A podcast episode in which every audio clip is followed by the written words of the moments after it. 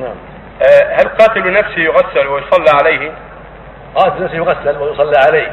ويتم مع المسلمين عاصي ما هو كافر. قتل الناس معصية مو كفر.